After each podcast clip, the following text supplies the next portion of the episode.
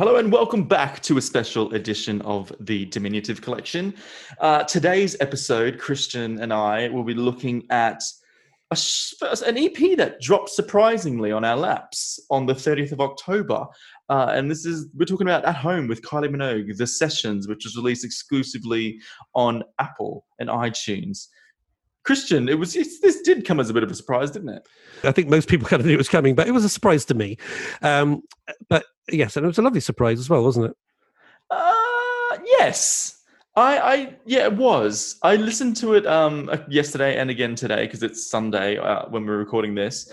Um, yeah, I'm the choice of on cool. I mean, we'll get to it. Let, let, let, let, us talk about say something first. Before we get there, I would say it is another one. You know, we discussed this a few weeks ago where we were saying that there's a little bit of a mishmash of what direction are we taking? What direction are we taking? And it's a very weird choice of album uh, or EP for now because mm. for me, it's a week before this disco album is coming out, and then we get these kind of acoustic ballads. Again, another acoustic version of "Say Something." You know what they should have? What they should have done is had an acoustic version of one of the other album tracks as a bit of a teaser. Yes. But regardless of that, I still think this should have just waited until the new year because it's kind of another jump start where we're all looking forward to this wild disco and all of a sudden we're getting this lounge music and i just think you know what it would have been a nice little surprise or a nice kind of treat in a few months time to have acoustic versions of the songs we already know at the moment we're just getting all these songs that are I don't know. Let's keep the one theme. It just seems to be we're having this sound here and we're having that sound here, and it's just getting a little bit confusing. But I mean, that said, as we always argue, we're getting new music from Kylie. So I mean, that's the that's the secret, isn't it? Yeah, exactly. Uh, we really shouldn't complain that much because it is mm. new new stuff from Kylie. But, but let's talk about "Say Something," which was the first track on the EP. Uh, uh, this I love when when the piano started. It was stunning. Then the guitar comes in with her amazing vocal. It just sent shivers up my spine. Um, and it's it, it is good, even though I was a little bit harsh when I first heard the first acoustic version. I'm not understanding the strategy behind it, but it is good to hear another version of this song because it is such a great song.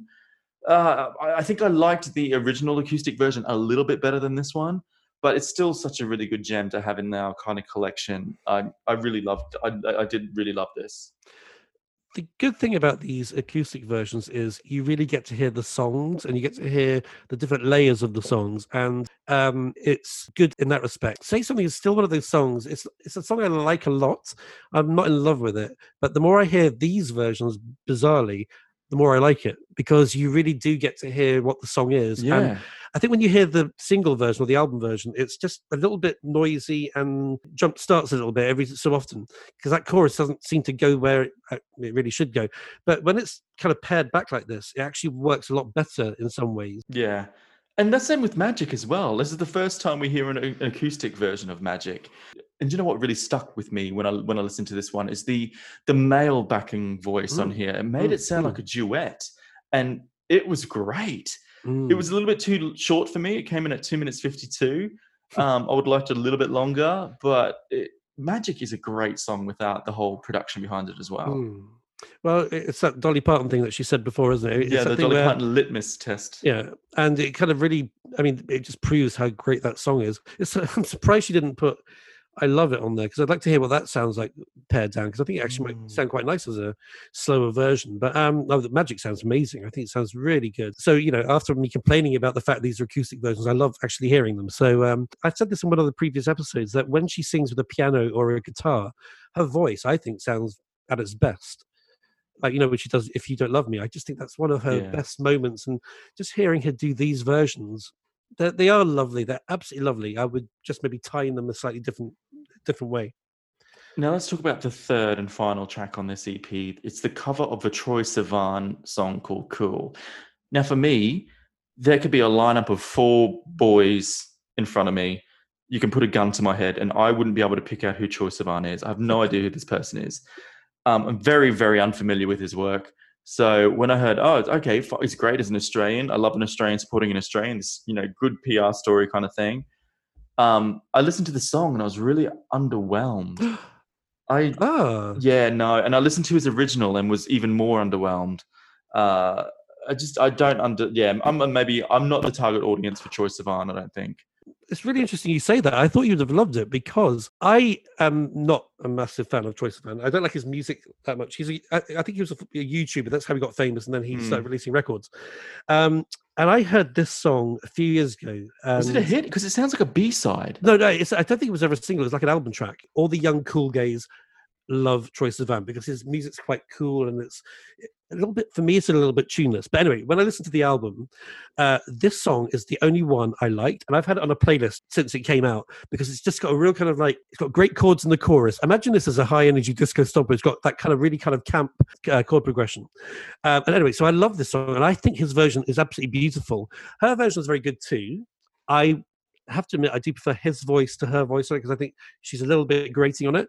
Do you think? No, I Uh, think her voice is is really Oh. good on this. I love this one positive thing out of this this cover. I said I wrote down her voice sounds great and the production is very good. I would like to have heard more strings a little bit if they could have added strings in there, but no, I just yeah, this was a total miss for me. I don't know. I just love it. It's it's got a really. I, I think because maybe I've got the the history of the original song in my head. Yeah, you you you you know the you know where the song is, you know where it's going. For me, it was a brand new, fresh listen, and I Ah, was just like, ooh. but it's got mm. that lovely chord. Da, da, da, da, da. But you can imagine it if it was given a bit more of a dancey kind of da da da da da da. It's got. I would love to hear a disco version of this, and this would have sat very well on the disco album if it had been given a disco remix. Uh, is- I'm curious to know why she chose this one out of all the songs. Yeah, it exactly. Yeah, she could have been doing Xanadu. Oh God, yes. Or you Still know, trying to manifest that. if we keep saying it and putting it out to the universe, it will happen. Great. Well, I think that well, that's it for this episode. Well, it's very short, as we said. We're, we're leading up to disco. Very, very exciting week. Um, but and also please the sh- and also the show next week. We've got the big show to look forward to as Oh well. God, like Saturday, I can't wait. What are you going to be doing for it, Christian? Well, I don't know. I mean, we're not allowed to see anyone, are we? So I'll probably be sitting on the edge of the couch on my own. With a bottle of red, I am. I can't wait. well, we'll also obviously do a, a lovely reaction uh, episode on the Sunday, won't we? Yes. Well, we have to. It'll, be our final explosion of uh, excitement because obviously there's nothing else to talk about. Kylie's, we've drained the minks dry. we really have drained every ounce of Kylie dry. With I think by, the, by then we would have done like 35 episodes of this series of the Diminutive Collection. We have to thank you for all sticking with us and for all the lovely messages. It's been so great. So please get in touch at the Kylie Smiley Podcast at gmail.com or hit us up on Facebook and Instagram at the Diminutive Collection. So we'll see you soon. Bye. Bye.